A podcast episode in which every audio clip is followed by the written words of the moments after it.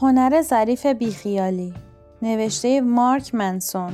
فصل دو. خوشبختی یک مشکله. حدود 2500 سال پیش در دامنه های هیمالیا همون جایی که امروز اسم نپال می‌شناسیم پادشاهی در یک قصر بزرگ زندگی می‌کرد که قرار بود به زودی صاحب پسری بشه. پادشاه برای این پسر ایده خفنی داشت. کاری کنه که زندگی این پسر بینقص باشه. این پسر حتی یک لحظه رنج نکشه. هر نیازی هر خواسته ای در لحظه رفع و رجوع بشه. پادشاه دیوارهای بلندی دور تا دور قصد کشید و اجازه نداد که شاهزاده از دنیای بیرون خبردار بشه. پسرک رو در پرقو و با غذاهای خوشمزه و های فراوان بزرگ کرد. اطراف شاهزاده پر بود از خدمتکارهایی که هر نیاز لحظه ای اون رو ردخ و فتح می‌کردند و همونطور که برنامه ریزی شده بود پسر بچه قصه ما بی اطلاع از بیرحمی های معمول وجود انسان بزرگ شد. همه دوران کودکی شاهزاده به همین منوال گذشت. ولی با وجود این همه فراوانی و زندگی لوکس شاهزاده به یک جوان آزرده خاطر تبدیل شد.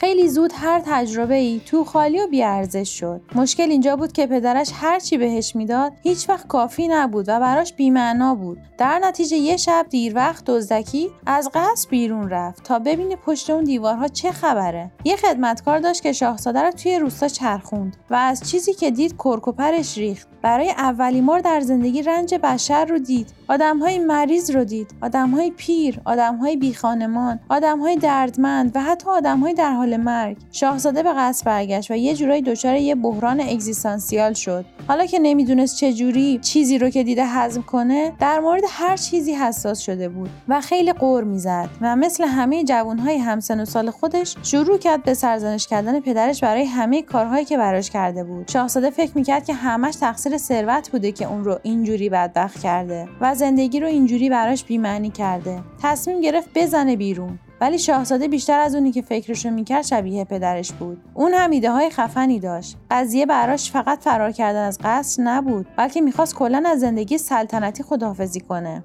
از خانواده و از همه داراییهاش می‌رفت که توی خیابونها زندگی کنه توی کسافت بخوابه مثل یک حیوان تا سرحد مرگ گشنگی بکشه خودش رو شکنجه بده و تا آخر عمر برای تهمونده غذای مردم گدایی کنه. شب بعد شاهزاده مخفیانه از قصر رفت بیرون. و این بار رفت که دیگه بر نگرده سالها مثل یه ولگرد گدا زندگی کرد. مثل یک عضو رها شده و فراموش شده از جامعه. و همونجوری که برنامهش رو ریخته بود خیلی رنج کشید. رنج بیماری گرسنگی درد تنهایی تباهی. تا لبه مرگ پیش رفت و روزهای زیادی رو فقط با خوردن یک بادوم سر کرد. چند سال به همین منوال گذشت و چند سال دیگه هم. ولی هیچ اتفاقی نیفتاد. شاهزاده متوجه شد که این زندگی پر از رنج اونی نبود که فکرشو می‌کرد و اون بصیرتی که می‌خواست رو براش به ارمغان نیاورد. رمز و راز عمیقتری از جهان رو نشونش نداد و مقصود قایی زندگی رو فاش نکرد. در واقع شاهزاده به نتیجه رسید که هممون یه جورایی همیشه می‌دونستیم که رنج چیز بیخودیه و لزوما اونقدرها هم معنادار نیست. درست مثل ثروت. اگه رنج کشیدن مقصودی نداشته باشه ارزشی هم نداره و خیلی زود به این نتیجه رسید که ایدهش درست مثل ایده پدرش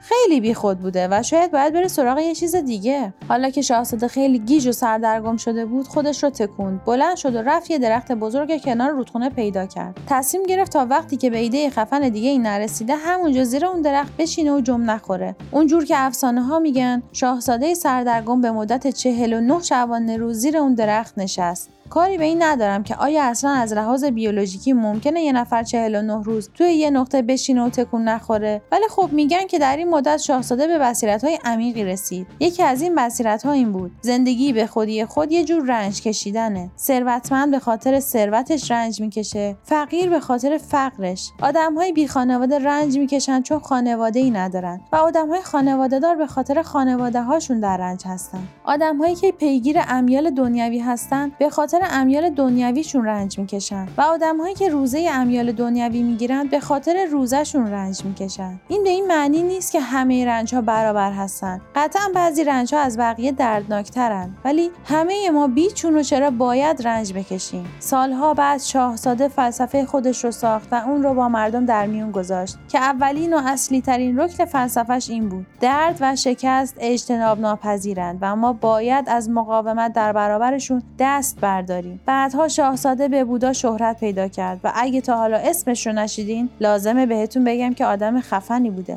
یک پیشفرض هست که بنیان بسیاری از فرضیات و اعتقادات ماست. این پیشفرض که شادکامی الگوریتمیه یعنی میشه براش تلاش کرد و بهش رسید مثل قبول شدن در دانشگاه تهران. اگه به X برسم اون وقت خوشبخت میشم. اگه قیافم شبیه ایگرگ باشه به شادکامی می‌رسم. اگه با آدمی مثل زد دوست بشم اون وقت دیگه واقعا خوشبخت میشم. ولی این پیشفرض خود مشکله. شادکامی یه معادله قابل حل نیست. نارضایتی و ناراحتی بخش های جدا ناپذیر از طبیعت انسان هستند و همونطور که در ادامه مشاهده خواهیم کرد عناصر ضروری برای ایجاد شادکامی پایدار هستند. بودا این قضیه را از یک چشمانداز خداشناسانه و فلسفی تشریح کرد. ولی من همین قضیه را در این فصل از یک چشم‌انداز بیولوژیکی و از طریق پانداها توضیح میدم. برای ارتباط با ما آیدی صوفی underline کاپل را در اینستاگرام جستجو کنید.